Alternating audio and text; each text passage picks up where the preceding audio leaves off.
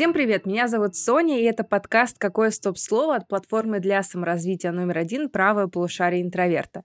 Здесь я рассказываю о сексе все, что вы хотели узнать, но стеснялись спросить. Я говорю с гостями на самые неудобные темы, о которых в обществе принято молчать. А тема сегодняшнего выпуска – «Нормально ли, если вы не хотите секса?» И сегодня у нас очень интересные гости. Я хотела представить нашего гостя номер один, это Настя. Настя наша редакторка. А, Настя, привет, очень рада тебя тут видеть. Привет, тоже всем рада. И гость номер два, но это не значит, что он менее важный, это наше украшение коллектива, наш прекрасный кандидат философских наук Глеб. Глеб, привет, очень рада тебя тоже тут слышать и видеть. Всем привет. Тема у нас сегодня действительно очень интересная, ведь эм, когда человек, э, расскажу такое по секрету, но а, когда человек приходит к психологу либо к сексологу, то очень частый запрос и очень частый вопрос, а вообще нормально ли со мной все? Ну, то есть я очень часто слышу вопросы от клиентов, со мной все ок, со мной нормально ли, особенно если это касается сексуального желания. А очень многие в своей жизни сталкиваются с тем, что сексуального желания либо его нет вообще, либо оно отсутствует время от времени. Поэтому сегодня мы решили поднять эту тему, которая беспокоит на самом деле многих людей. Но для начала я хочу поговорить с моими гостями о том, что вообще такое сексуальное желание, что такое либидо. И Глеб, Настя, есть ли у вас представление о том, что такое сексуальность, что такое либидо? Давайте начнем, наверное, с Глеба, как нашего философа. Да, спасибо, ты уже представила меня как украшение коллектива. Это неправда, я сразу тут э, развенчаю этот миф. Мне кажется, что сексуальность человека связана, скорее всего, ты нас спрашиваешь не просто так, может быть, с каким-нибудь э, проявлением и с реализацией полового влечения. Вот так я начну, то есть э, какая-то связь с половым влечением, я думаю, предполагается, поэтому отсюда возникает сексуальность. Это совокупность каких-нибудь множественных факторов, физических, наверное. Я не знаю, к сексуальности будет относиться чувство юмора или нет, но некоторые говорят, что да. Это интересно. Действительно, а, Вова бы с тобой согласился, что а, чувство юмора — это очень сексуально. А, если что, слушайте предыдущие наши подкасты, где Вова говорит о том, что самое его любимое в этом мире — это юмор и шаурма. Поэтому будьте в курсе того, что у нас тут происходит. Но давайте вернемся к сексуальности. Настя, как ты думаешь, что это такое? Я думаю, что Глеб наверняка прав, потому что Глеб очень умный, а не только красивый. Э, я просто не знаю, кто такой этот ваш секс, но в целом представление о либидо я имею. Для меня это такое сексуальное желание в вакууме, которое не направлено на кого-то. Ну, если мы говорим с точки зрения психологии, сексологии, либидо состоит из множества факторов. Первое это физиологический, я считаю, это один из важнейших. Это то, что в нас заложено так назовем природой, то, что наследственно. Это у нас и то, какая нервная система, то, какой гормональный фон у человека изначально есть. То есть это все закладывается в утробе, предрасположенность к тому, какая нервная система будет по типу. Ну, если мы берем очень упрощенную систему, то сильная или слабая, но, конечно же, разделять людей по сильной и слабой нервной системе не очень корректно, но, по крайней мере, эти термины все понимают. Но, условно, э, возбудимый тип, тормозимый тип и так далее и тому подобное. А, здесь очень много факторов, мы сейчас не будем углубляться в физиологию, но это очень важно а, и составляет такую базу, понимаете, это основа а, нашего сексуального желания и, в принципе, всей нашей личности. Потом идет множество социальных факторов, да, как где мы выросли, какая вокруг нас культура, какие вокруг нас люди, что нам, какие установки нам внушали, множество психологических факторов. И все вот этой вот настройки, да, это похоже как на пирамидку, которая вот настраивается, настраивается, настраивается друг на друга, и в итоге у нас получается либидо, какое у нас есть. А, оно может быть абсолютно разная по своей силе, по своей выразительности. Но м, прежде чем мы начнем говорить о том, какое оно бывает, хочется затронуть, наверное, некоторые факторы, которые могут повлиять на формирование самого либидо. Ведь все мы знаем, есть множество стереотипов о сексуальности людей в разных даже странах. Ну, я, к примеру, а, есть стереотипы о том, что, например, в Бразилии люди очень раскрепощенные, люди очень любят и чествуют, можно сказать, свою сексуальность. А, например, в Китае это не так. В Китае более все замкнуто, люди более скромные, а, и сексуальность у них не так вычурно открытая. А, поэтому культурный фактор тоже влияет на то, как вообще в обществе говорят о сексе. Ведь э, это все закладывает у человека представление о том, что является нормой, а что является не нормой э, в жизни.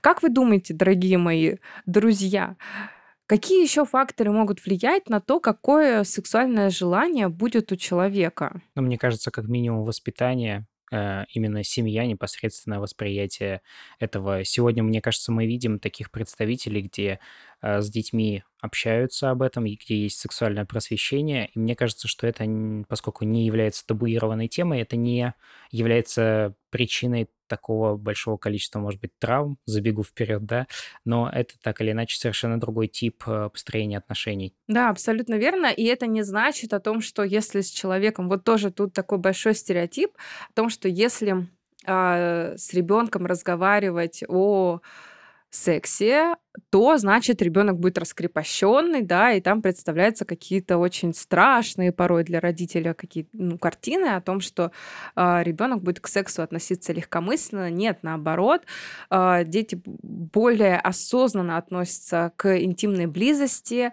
э, больше ждут самого момента вступления интимной близости, предпочитают подождать психологической близости, нежели только физической э, и так далее. То есть вообще половое воспитание это очень классный процесс, которого, конечно же, э, во многих странах не хватает. И э, он точно влияет на то, как человек будет относиться к своей сексуальности в том числе.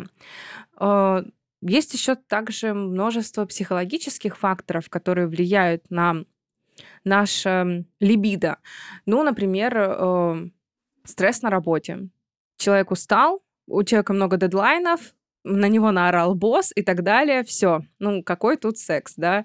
Э, когда уже на работе все достали. Э, тут, конечно же, либидо тоже может э, снизиться. Ну, вообще, да, психологические факторы, они вокруг нас. А как вы думаете, вот может ли человек вообще жить без стресса? Давайте пофантазируем. Ну, вот можете ли вы представить свою жизнь без стресса? Нет. Просто нет. Почему? Да проснулся утром уже стресс. Настя, как человек, который редактировал все э, тексты по тревоге, по, по психологии, уже знает о том, что да, без стресса, к сожалению, жить нельзя. Ну, Глеб, ну, может быть, ты э, у нас э, питаешь надежду о том, что есть э, жизнь без стресса? Нет, я не питаю таких надежд, и я могу привести совершенно противоположный пример. Если бы у человека не было дедлайнов, главного дедлайна смерти, если бы человек жил э, ну, бессрочно, то была бы большая проблема, потому что он бы все откладывал на завтра. Поэтому дедлайны, которые создают стресс, это естественный, мне кажется, уже фактор сегодня. Вопрос заключается в том, как ты относишься к этому стрессу. Ведь можно э, заставлять его ну, подчинить свою жизнь, а можно попытаться бороться с ним, но так договариваться, скажем так, в дружественных отношениях находиться со своим стрессом. Ну, да, э, вообще, если мы говорим про стресс, то стресс, к сожалению, из нашей жизни никуда не уйдет. Э, тоже Многие люди приходят к специалистам и говорят, я хочу, чтобы стресса у меня в жизни не было. Но тут, к сожалению, мы не волшебники, мы не можем убрать весь стресс в жизни, потому что, как сказала Настя, ты просыпаешься, это уже стресс, ты выходишь на улицу, едешь на работу, это уже дикий стресс, потому что машины ездят, все эти билборды, все эти, вся эта реклама, кто-то сигналит, кто-то орет, кто-то пробежит, затронет. Это все огромный стресс для человека. И изначально механизм стресса, он эволюционно заложен, он нужен человеку для выживания. Это полезный механизм. Но наша психика, как говорят ученые, она просто не приспособлена жить в такой э, таком развитом мире, и поэтому стресс этот имеет свойство накапливаться, отчасти поэтому сейчас так популярны все эти э, детоксы от социальных сетей, детоксы от интернета, уехать куда-нибудь на Алтай, в горы, я не знаю, в деревню, чтобы побыть наедине с собой. Э, в этом нет ничего плохого, да, если э, вы этого хотите, если искренне у вас есть желание скажем так, наполнить себя какой-то энергией, отдохнуть от всего этого стресса. Но стресса в нашей жизни очень много. Я даже не говорю про работу просто, а в принципе про нашу обыденную жизнь. А еще мы говорим про все эти факторы, как там ссоры с друзьями, с партнерами, со всем чем угодно. И все это влияет не только на наше общее какое-то ментальное состояние, но и на наше либидо в том числе. Наша либидо это такой, знаете, это лакмусовая бумажка. То есть если мы говорим про, ну вот, э, людей, да, у которых в среднем такое в среднем средненькая либидо, извините за тавтологию такое, а, то у них э, либидо и их сексуальное влечение будет реагировать на все стрессовые факторы. И в таком случае либидо, оно может как повыситься, если стрессовых факторов меньше, так и понизиться, если стрессовых факторов очень много.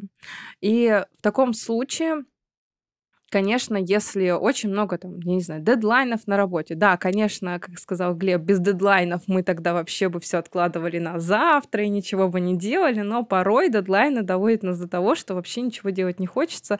Начинается прокрастинация, но это другие совсем проблемы. Ну и более того, э, все эти стрессовые факторы, все эти проблемы на работе, они давят на психику человека, на ментальное состояние и, конечно же, приносят общий дискомфорт и нарушают э, сексуальное влечение в том числе. И в итоге у человека нет желания, и нет желания не только к своему партнеру, но и нет желания вот вообще никакого. То есть даже к мастурбации какого-то интереса у человека нет. Тогда мы говорим о том, что, конечно, в первую очередь мы тогда лечим не либидо, а мы убираем стрессовые факторы. Потому что, убрав стрессовые факторы, мы можем каким-то образом наладить и либидо, сексуальное влечение человека. Я сейчас вспомнила такие ситуации о том, что у многих пар э, возникают такие моменты, когда сексуальное влечение пропадает у одного из партнеров или у обоих сразу. Как вы думаете, почему такое может возникнуть, что в паре пропало сексуальное влечение? Это тоже относится к психологическим факторам. Вот хочу разобрать такие ситуации. Как вы думаете, почему такое вообще возникает? Мне кажется, что первая причина обычно это, как это там называется, сексуальная скука, кажется. Вот, э, может быть, как какая-то привычка входит в чат в данном случае. Ну и, конечно, мне кажется, стресс-факторы, потому что наверняка стресс и в жизни одного партнера, и в жизни другого присутствует. И вот, мне сейчас пришла в голову мысль, может быть, отсутствие общения. Общение о своих собственных проблемах, предпочтениях, обсуждение вообще самого процесса, не только сексуального, но и жизненного как такового пути. И, может быть, поэтому люди расходятся не только в сексуальном общении, но и в общении как таковом теряется близость. Настя, а что ты думаешь? Э, я на самом деле тут могу только какие-то строить предположения и догадки, потому что у меня никогда не было отношений, и в них никогда не исчезал секс. Представляете? Нет отношений, нет проблем с сексом. Круто. Это действительно лайфхак на все времена. Но э, Глеб действительно прав. Тут очень много факторов, и это сексуальная скука, да, то есть приелась. Вот условно приелось, э, все одинаково, вы уже знаете друг друга очень хорошо, э, вы уже прекрасно условно знаете все потаенные места друг друга, и уже неинтересно. Все одно и то же. Здесь, конечно, есть разные способы, как это все разнообразить и как вернуть эту искру в отношении. Обо всем об этом вы узнаете в моем видео Самаре который называется «Секс без проблем», где мы разбираем различные ситуации, различные проблемы, которые возникают в интимной близости у человека и в паре. И конечно же, даем эффективные методы о том, как это все можно решить. Кстати, друзья, поздравляю вас и всех наших слушателей с праздником. Правому полушарию интроверта исполняется, о боже мой, 5 лет. И поэтому мы хотим отпраздновать это с вами. По специальному промокоду 5 years вы получите целый месяц бесплатного доступа ко всем нашим видео саммари, в том числе к моему видео саммари «Секс без проблем». Вы узнаете, как можно разнообразить свою сексуальную жизнь и решить проблемы, которые могут возникнуть в каждой паре. Оформив подписку в августе, вы можете принять участие в розыгрыше призов. А еще весь месяц будет действовать сумасшедшая скидка на наши профессиональные курсы 50%, в том числе на профкурс «Психолог». Вы получите не только университетские знания, но и диплом о профессиональной переподготовке государственного образца. А при покупке нашего профкурса в пакетах все включено или ультра все включено, вы получите возможность выиграть просто невероятные призы. iPhone, iPad или самые крутые наушники от Apple. Так что скорее переходите по ссылке в описании этого выпуска. Возвращаемся к теме, и на самом деле, почему возникают проблемы с сексуальной близостью в паре, может быть очень-очень много. И э, Глеб, я еще раз повторюсь, сказал все верно. Это может быть от того, что челов... люди просто человеки, хотела сказать. Я просто э, не говорят друг с другом, не говорят о своих желаниях в том числе, не говорят о том, что они хотят. А может быть, потому что у них накопились обиды, накопился какой-то стресс, накопилась какая-то тревога по отношению друг к другу, и просто все это уже блокирует, можно сказать, сексуальное желание а, по отношению к своему партнеру. Но также может быть еще одна проблема, о которой мало кто говорит. И это такая проблема, как травма насилия. Мы привыкли к тому, что травма насилия возникает в результатах э, насильственных действий и насильственных действий со стороны там, незнакомых людей, либо еще чего-то, но на самом деле травма насилия может произойти в отношениях. И вот об этом почему-то мало говорят. Ведь э, любой секс, который происходит без желания человека, психикой воспринимается как насилие. Э, психика не понимает, зачем ей это вообще делать. Э, и поэтому воспринимает это все как то, что над ней происходит ну, действительно насилие. А травма насилия, она характеризуется тем, что, конечно же, это общий дискомфорт, это состояние тревоги. Могут быть действительно там тревожные или панические атаки у человека на фоне травмы насилия. Могут быть другие психологические состояния. И, безусловно, это потеря сексуального влечения к своему партнеру и вообще. То есть человек просто не интересуется больше сексуальной близостью. Но здесь важно различать. То есть я очень прошу относиться к себе, к своему ментальному состоянию, к своему психологическому состоянию очень бережно, потому что тут важно различать. У вас никогда не было сексуального желания, у вас всегда было сниженное сексуальное желание. То есть какое было сексуальное желание всегда, и как оно пропало, или это норма для вас вообще, что у вас оно отсутствует. И для этого, конечно, лучше обращаться к специалисту для того, чтобы все-таки выявить, есть ли проблемы или их нету.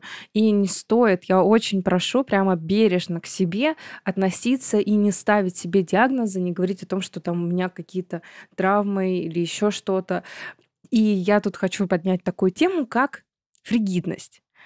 Вот это такое слово, обидное и такое унизительное, которое почему-то все произносят в сторону женщин, если что-то это что-то их не устроило. Ну, например, можно услышать, э, что от некоторых мужчин э, в адрес женщин, которые отказали, например, им в сексе, что да, она просто фригидная. Ну, мне кажется, это очень, ну, унизительно. Как вы думаете, вы вообще сталкивались с таким, либо, может быть, слышали от кого-то в чей-то адрес такие слова? Но я читала такое в комментариях под любым постом, где рассказывается об асексуальности. Эм, всегда скажут, что это болезнь, что это ненормально, это фригидность. А, Соня, расскажи вообще, ну, такой термин, он существует в сексологии? Или это какое-то такое бытовое слово? Такого термина не существует в современной сексологии. Это бытовой термин, и это действительно уже из разряда оскорблений больше. А, сейчас мы не употребляем термин фригидность. А, фригидность обычно это что? Это сниженное или отсутствие а, полового влечения. И тут под этим термином, да, если мы говорим про сексологию современную, может быть очень-очень много других каких-то там и нормальных состояний, в том числе, если это говорят, да, про асексуальность. Асексуальность — это нормальное состояние. У человека может быть просто низкая либидо само по себе. Это может быть действительно какое-то заболевание, ну, то есть действительно какое-то снижение сексуального влечения. Поэтому сейчас, э, если мы говорим, да, что вот человек имеет в виду под фригидностью, я отвечу, я не знаю. Ну, то есть надо у каждого спрашивать, что он конкретно имеет в виду под э, фригидностью. Но термин этот действительно ужасный. И я, дорогие слушатели наши, призываю вас не использовать его, потому что он, ну, во-первых, эм, унижает как-то женщин, и он не имеет к медицинским терминам никакого отношения. То есть его вы не найдете ни в одном медицинском справочнике. Вообще интересно, что если у женщины высокая либидо, ее назовут каким-нибудь словом на ша, их там несколько этих слов.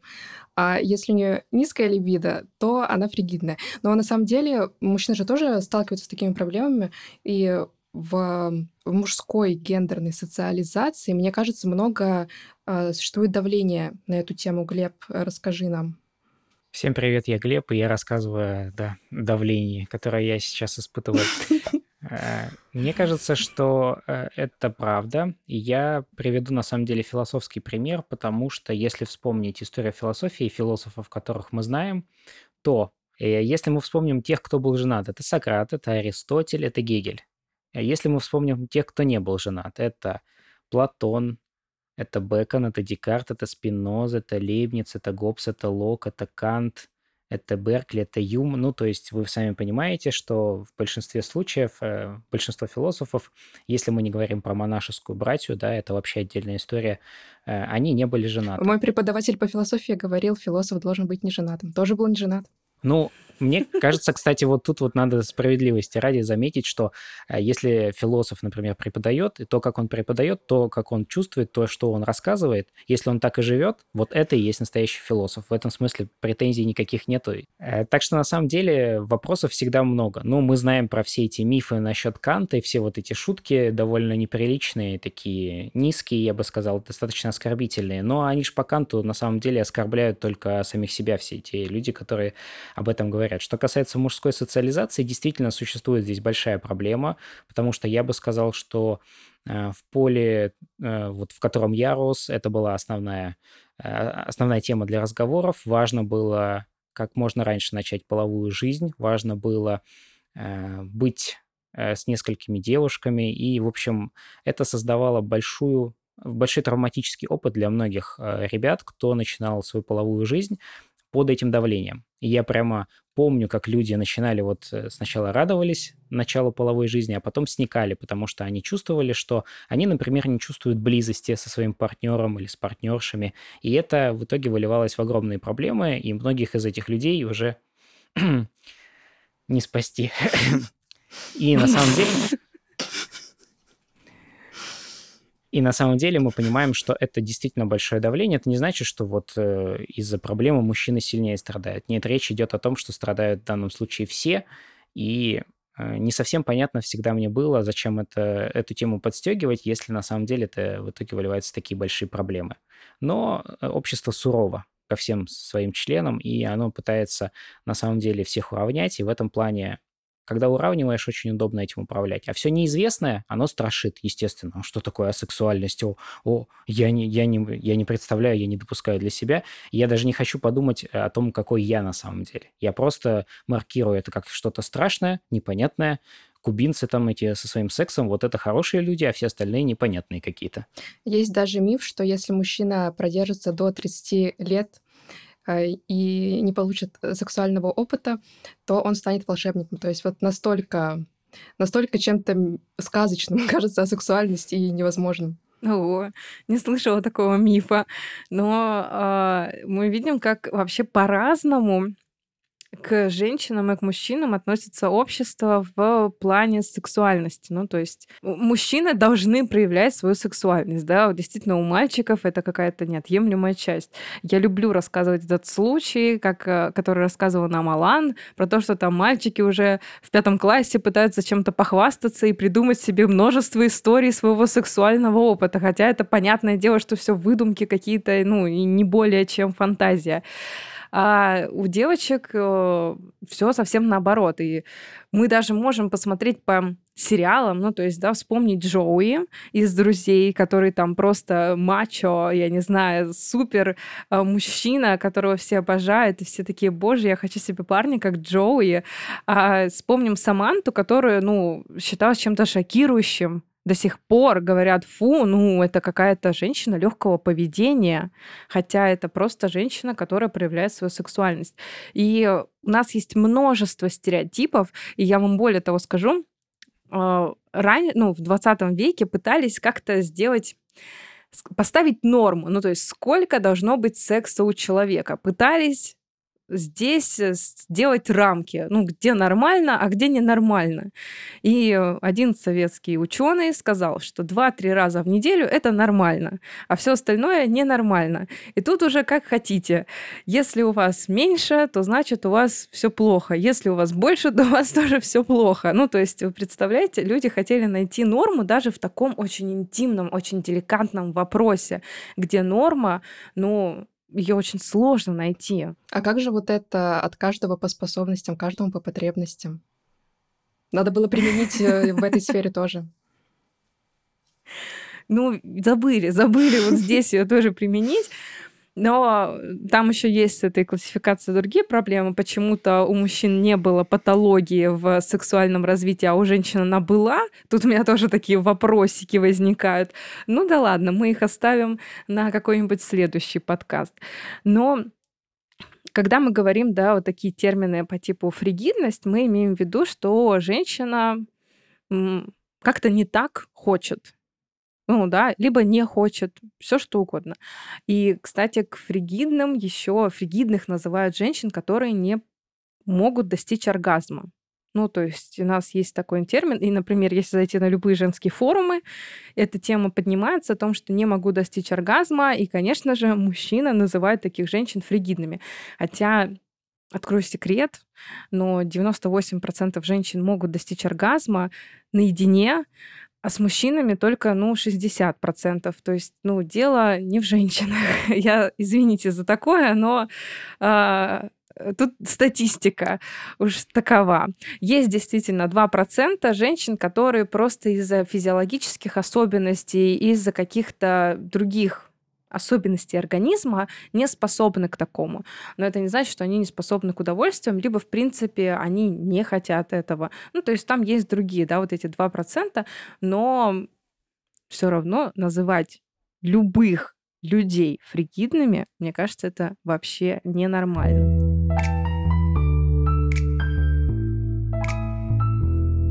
Мы уже много раз произносили это слово, и хочется все-таки разобраться, что же такое асексуальность.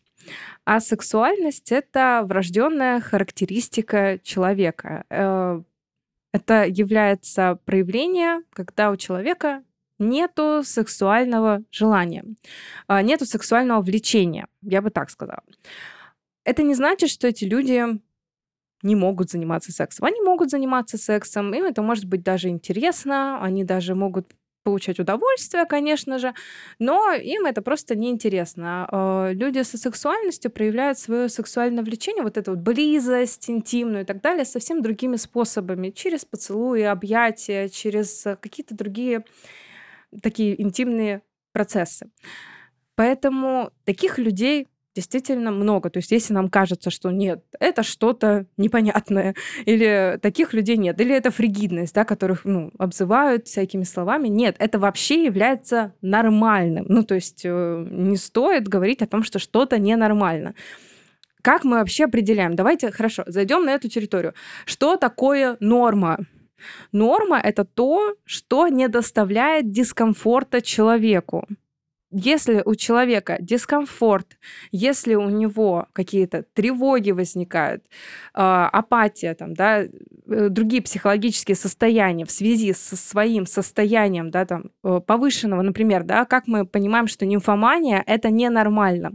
Нимфомания — это очень повышенная либидо, когда человеку дискомфортно со своим либидо, когда он не может угомонить свое желание, когда это как люди описывают с нимфоманией, это как как будто бы вот чешется все тело, но ты не можешь себя успокоить, то есть ты не можешь получить удовольствие. Это как э, зависимость, которую ты не можешь угомонить.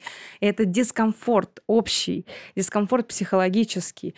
Люди со сексуальностью живут в комфорте. И если вам, дорогие слушатели, комфортно со своей сексуальностью, значит, с вами все хорошо. Не стоит читать форумы, не стоит читать комментарии, стоит принимать себя.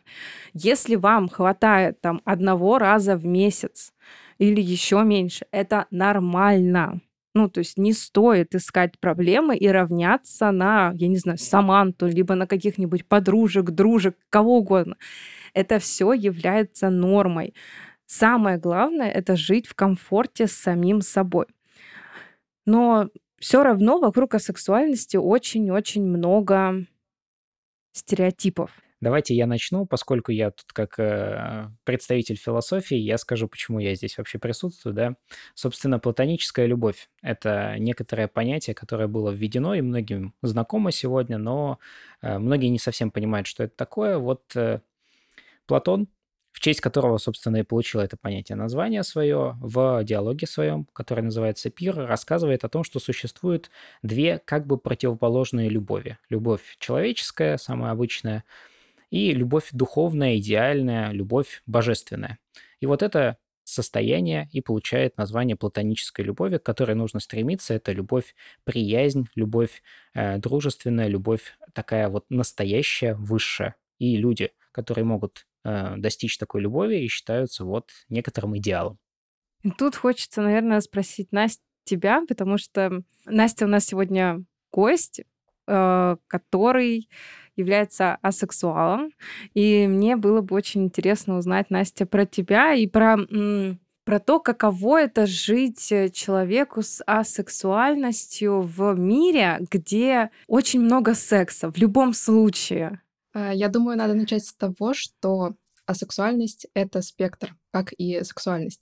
Асексуалов очень много, очень разных, и я думаю, нужно снять отдельный сериал «Сексуальное просвещение», потому что в сериале «Сексуальное просвещение» Sex Education а, репрезентация асексуалов такая поверхностная и скучная. Там буквально в одной серии появляется девочка, сексуалка. У нее практически нет других каких-то характеристик. Она просто асексуалка, и ей просто говорит э, школьная психологиня, что это нормально. Ну, но на самом деле там тоже много всего интересного, как и в сексуальности. И поэтому нужно сразу оговориться, что я просто один, э, я просто одна из представительниц асексуалов, асексуалок. И не все асексуалы такие же, как я. Э, и я буду говорить, скорее всего, только о своем опыте. Да, я думаю, то, что объединяет всех асексуалов — это именно отсутствие сексуального влечения. Э, я в этом вопросе доверяю Эмили Нагоски, потому что я просто чувствую так, как она пишет, и она разделяет а, три понятия — либидо, желание секса и сексуальное влечение. И вот у асексуалов нет именно влечения, то есть у них может быть высокая либидо, то есть у них может быть возбуждение. Асексуалы могут мастурбировать, и они, да, они могут заниматься сексом тоже. А, у асексуалов может быть даже желание секса, что кажется немного странным, э, исходя просто из самого слова сексуальность, но это действительно так.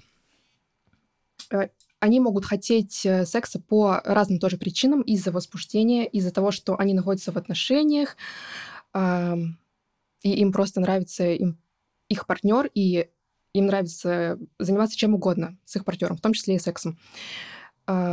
Желание секса может быть также связано с желанием какой-то тактильности. Но вот именно сексуального влечения, согласно этому подходу к асексуальности, асексуальные люди не испытывают. То есть какие-то другие люди у них не вызывают этого желания. Э, желание может возникать само по себе, может опять-таки не возникать. У всех по-разному. Вот интересно, а, как живется асексуалам в мире, в котором секс занимает чуть ли не центр вообще всего, когда так много разговоров, да, люди выходят на обед и очень много разговоров об этом, а, все общаются о том, там, о своих партнерах и так далее, о том, как там кто провел ночь, ну, все равно разговоров очень много. Как живется сексуалом в таком мире?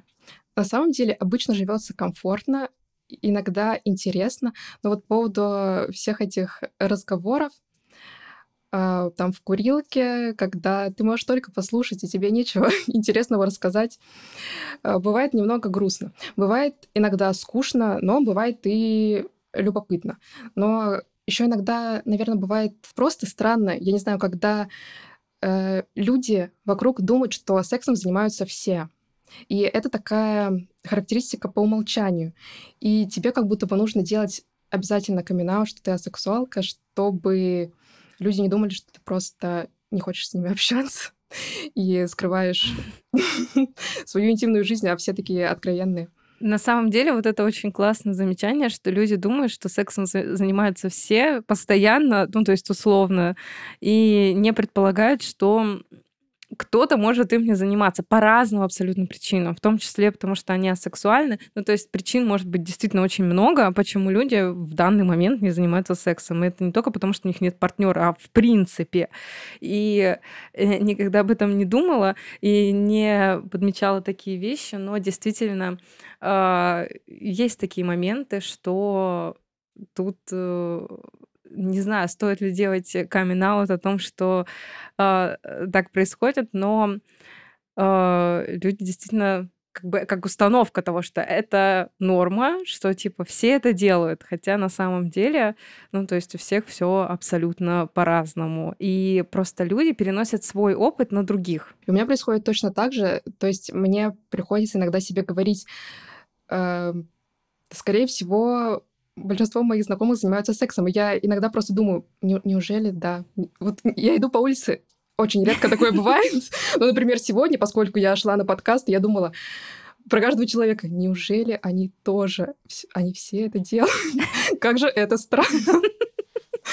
Но у меня есть такой же опыт исследования. Я иногда задумываюсь, ну, поскольку вот изучаешь все равно любовь, или там, не знаю, мы тексты создаем про любовь. Иногда бывает, я тоже выхожу на улицу и потом думаю о людях а ведь они все плоды секса. И в этом смысле удивительно. И ты ни, никогда о них так не думаешь. Ну, то есть вот э, что на самом деле характеризует человека? Если говорить о том, что вот э, на сексе построено все, ну, на самом деле это вовсе не так. Э, таким потребностям вот... Э, на самом деле подчинено не все, потому что вряд ли мы думаем про всех людей, ого, они ведь, наверное, тоже сегодня что-то ели.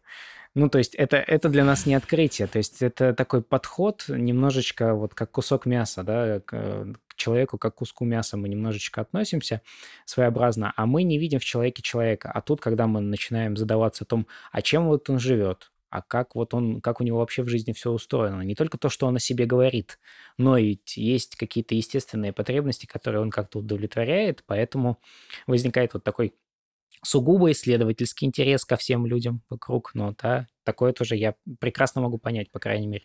Я плод секса, какой кошмар. Ладно, о других еще так думать, но о себе странно.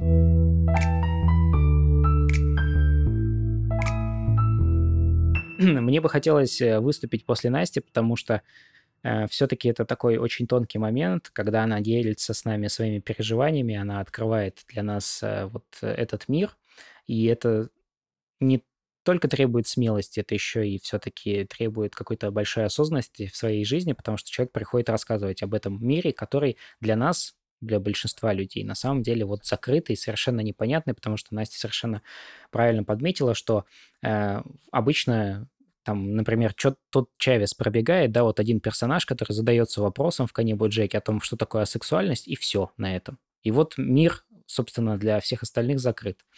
Это не значит, что это плохо или хорошо. Речь скорее о том, что вот мы не можем найти э, общение с такими людьми, и это очень сложно, потому что когда ты не понимаешь, чем живет другой человек, ты совершенно не понимаешь, как с ним говорить. И ты привык э, использовать какие-то стандартные темы, которые могут задевать человека. И это касается не только о сексуальности. Любого на самом деле аспекта нужно быть очень аккуратным, деликатным, и вот к этому я вас всегда призываю, дорогие друзья. Да, полностью поддерживаю Глеба. Но тут я хотела поднять э, тему вообще разговоров. А, иногда бывает, ну, то есть я прекрасно понимаю, потому что а, у меня бывали такие ситуации, когда ты вдруг забываешь о том, что секс существует, и э, ты сказал какую-нибудь такую фразу, которую поняли все двусмысленно. Такое бывает. Но как бы как сказать? Наверное, Настя, у тебя это бывает гораздо чаще. У меня это бывает постоянно. Да, это происходит постоянно. А, я действительно большую часть времени не помню, что секс существует, но остальные-то люди помнят.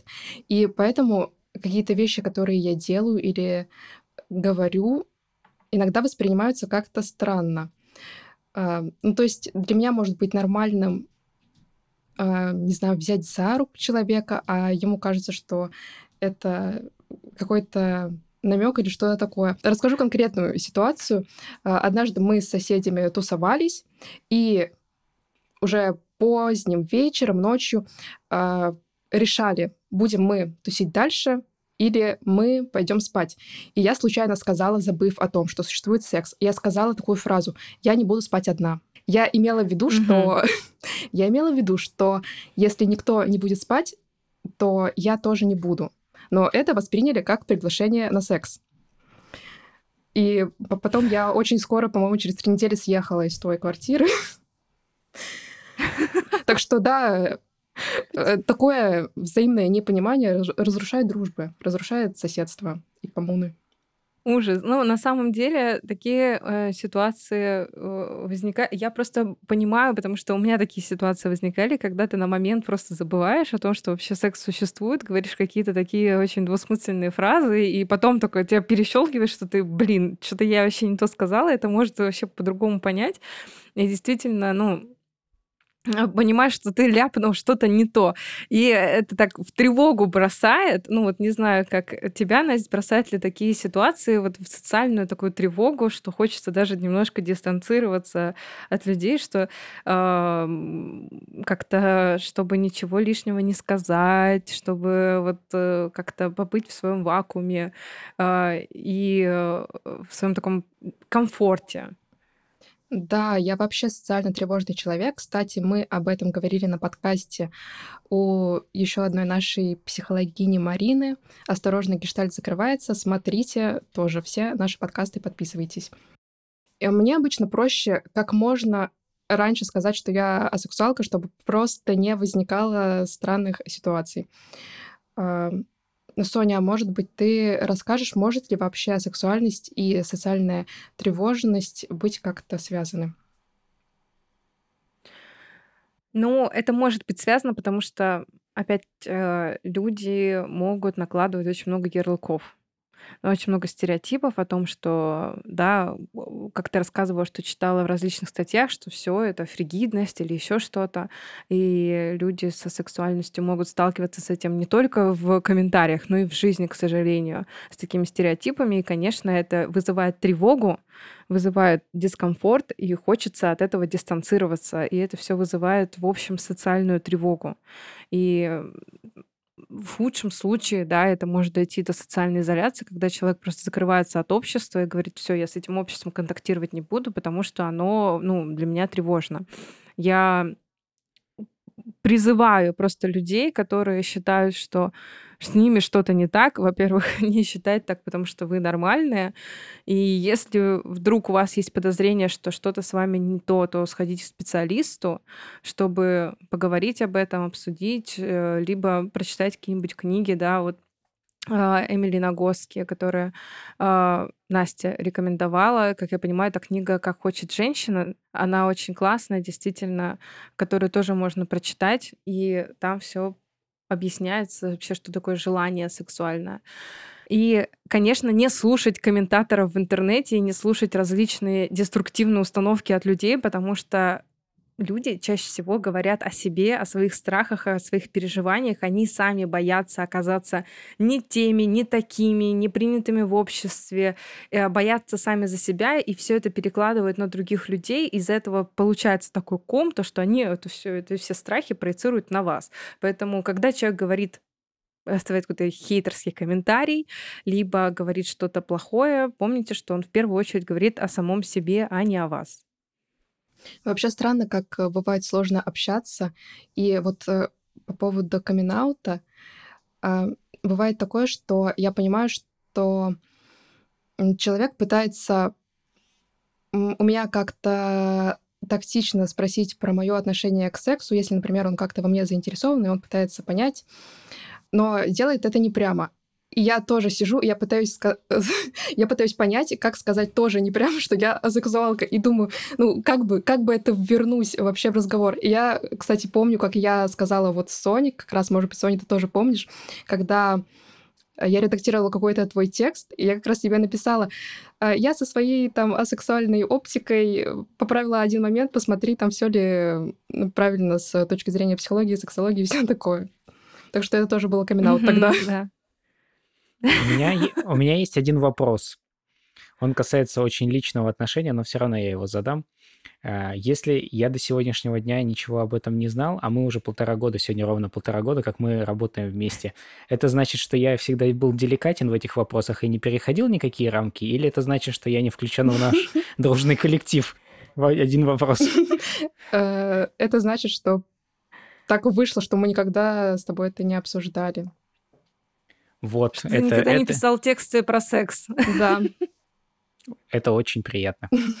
Кстати, на самом деле. Мне, кстати, кажется, вот я хотел привести пример, если вам интересно, дорогие друзья, а, как э, ощущает себя сексуал, у меня вот есть этот пример. У меня на предыдущей работе был коллега, который вот, что бы ты ни написал, он все сведет к теме секса.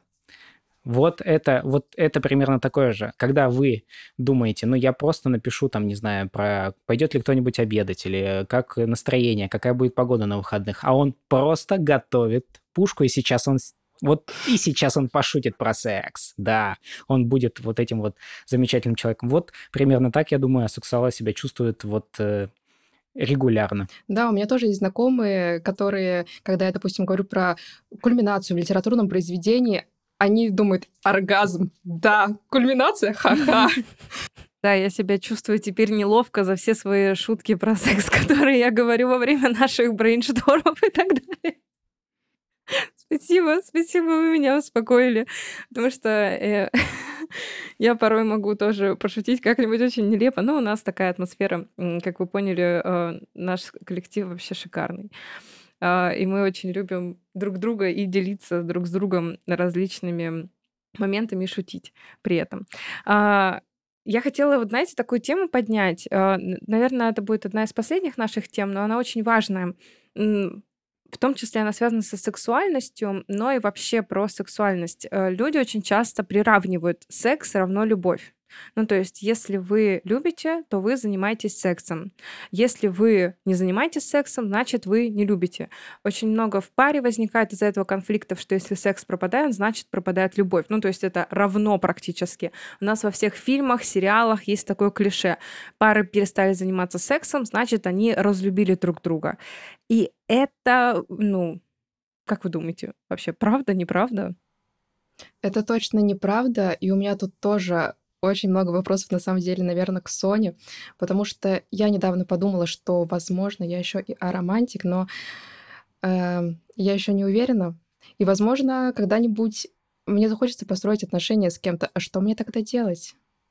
Что вообще делать людям, которые м, точно не хотят э, секса? Да, мы помним, что для некоторых асексуалов это приемлемо, но для кого-то нет. Кто-то вообще не хочет секса точно, но хочет отношений. Как вообще таким людям жить? На столке, на столке. Извините, тупая шутка, я знаю, да, извините.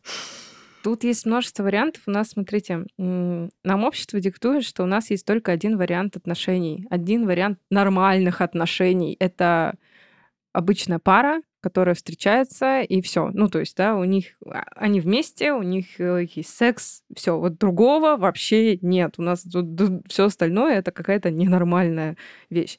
На самом деле вариантов отношений очень много, и стоит чуть-чуть вот так вот раскрыть свои горизонты в воображении, фантазии и понять, что Тут может быть много вариантов. Ну, во-первых, да, есть люди э, с асексуальностью, да, либо с низким либидо, которым, в принципе, секса не очень-то и хочется. А, более того, есть варианты отношений, где э, вы любите друг друга, вы вместе, но есть также другие люди, которыми партнер занимается сексом. Ну, то есть для кого-то это подойдет, потому что секс не так важен, и вот человек может удовлетворить свои потребности где-то с помощью других людей. Ну, то есть вариантов действительно очень много, и тут все зависит от того, как и на что вы готовы. То есть на, стоит пробовать, стоит э, принимать какие-то, да, такие вещи, потому что, ну вот, вернемся к теме насилия. Насилие над собой делать уж точно не стоит оно не оправдает себя. Ну, то есть, когда желания нету, вот делать над собой, что некоторые коучи в интернете говорят, что ради мужчины надо делать, там, мужчина хочет, все, надо ложиться. Uh, ужасно звучит, я понимаю, но это действительно ужасно, потому что это такое насилие над собой надо произвести, чтобы заставить себя заниматься сексом, когда человек не хочет этого делать. А потом это не только отвращение к самому сексу, это отвращение к партнеру, отвращение к самому себе. Ну, то есть это огромный ворох проблем, а травма насилия лечится очень тяжело. Очень тяжело и очень долго. Поэтому, ну вот, 300 раз подумайте, прежде чем соглашаться на секс без своего желания. И это не только к женщинам относится, к мужчинам в том числе. У нас почему-то есть миф о том, что мужчины всегда хотят секса, но это же не так. Ну, то есть мужчина — это не какой-то секс-робот, ну, тоже извините. Мужчины могут не хотеть секса, и э, они не должны быть готовы по первому зову. Ну, то есть тоже не надо совершать над собой насилие. Пожалуйста. Я прям буду просить. Э, потому что это огромный урон для вашей же психики. Но хочется сказать, что секс и любовь, они ну, не сказать, что никак не связаны, но они не связаны так, как мы привыкли. Ну, то есть любовь может быть без секса, и секс может быть без любви. Мне кажется, что здесь э, Соня затрагивает очень важную тему, потому что одни люди переживают, что у них, например, секс без любви, другие переживают, что у них любовь без секса. В итоге секс стоит там где-то одинокий, скучает, а все остальные люди просто переживают, и в итоге все, все, чем заканчивается наша жизнь, это мы переживаем. То, с чего мы начинали. Вот как быть со стрессом. Ну, во-первых, надо разобраться с причинами стресса и со всем вот этим вот багажом, чужим багажом. Нужно разбираться и нужно понимать, что это чужой багаж. Свой опыт — это свой опыт, и нужно понимать и прислушиваться к самому себе. Это самое важное, первое правило. Правило номер один, если не понял первое правило, посмотри первое правило. Да, ну, это действительно так. И я очень попрошу всех, вот прямо это будет моя мантра. Я не знаю, я буду это всегда повторять бережно к себе и с любовью в первую очередь к себе. Вы у себя в жизни самый главный герой, самый главный персонаж. И себя любить надо больше всех. Ну, никто не будет вас любить так, как вы себя. И это не про эгоизм, не надо мне тут. Э, эгоизм это когда вы заставляете других себя любить так, как вы себя любите. А это все-таки любовь к себе, это любовь к себе, и она должна присутствовать в жизни у каждого человека. Э, любовь к себе это в первую очередь про ненасилие к самому же себе. И это касается секса в том числе.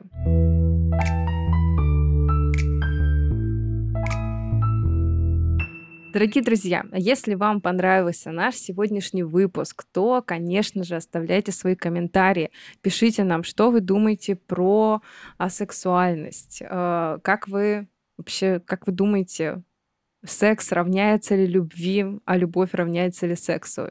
И так далее. Мы будем ждать ваше мнение, любое, э, и с удовольствием все это прочтем. Также ставьте нам 5 звезд на Apple подкастах и подписывайтесь на Яндекс Музыки. Напоминаю, что мы расширились до целой вселенной подкастов, и у нас теперь есть подкасты о философии, играх, истории, да о чем угодно. И все это есть на нашем новом канале на YouTube. Также смотрите мое видео Summary «Секс без проблем», где я рассказываю о том, как решать различные проблемы в сексуальной сфере в паре или если у вас нету партнера. А также более 500 других видео Summary на самые разные темы и участвуйте в нашем праздничном розыгрыше, оформляя подписку по промокоду 5 years. Так вы получите бесплатный доступ к нашим видео Summary на целых 30 дней. Промокод доступен для новых пользователей. Все ссылки вы найдете в описании к этому выпуску. Ну а вам, мои гости дорогие, я хочу сказать огромное спасибо. Настя, спасибо тебе огромное за то, что ты открылась нам, за то, что ты пришла и поговорила с нами. Это очень ценно для нас, очень ценно для меня. Спасибо тебе большое за это. Спасибо тебе. И спасибо огромное, Глеб. Без тебя я вообще уже не представляю свои подкасты. Ты для меня вообще просто ценнейший гость. Спасибо тебе. Всем спасибо большое за прослушивание. Спасибо большое, Соня. Спасибо, Настя. Ну что, дорогие гости, тогда мы с вами прощаемся на этой прекрасной ноте. И Подписывайтесь на нас, мы есть во всех социальных сетях и даже на YouTube. Пишите в комментариях, какие вопросы в области секса вас интересуют, а мы обязательно поговорим об этом в следующих выпусках. Всем спасибо огромное и до скорых встреч!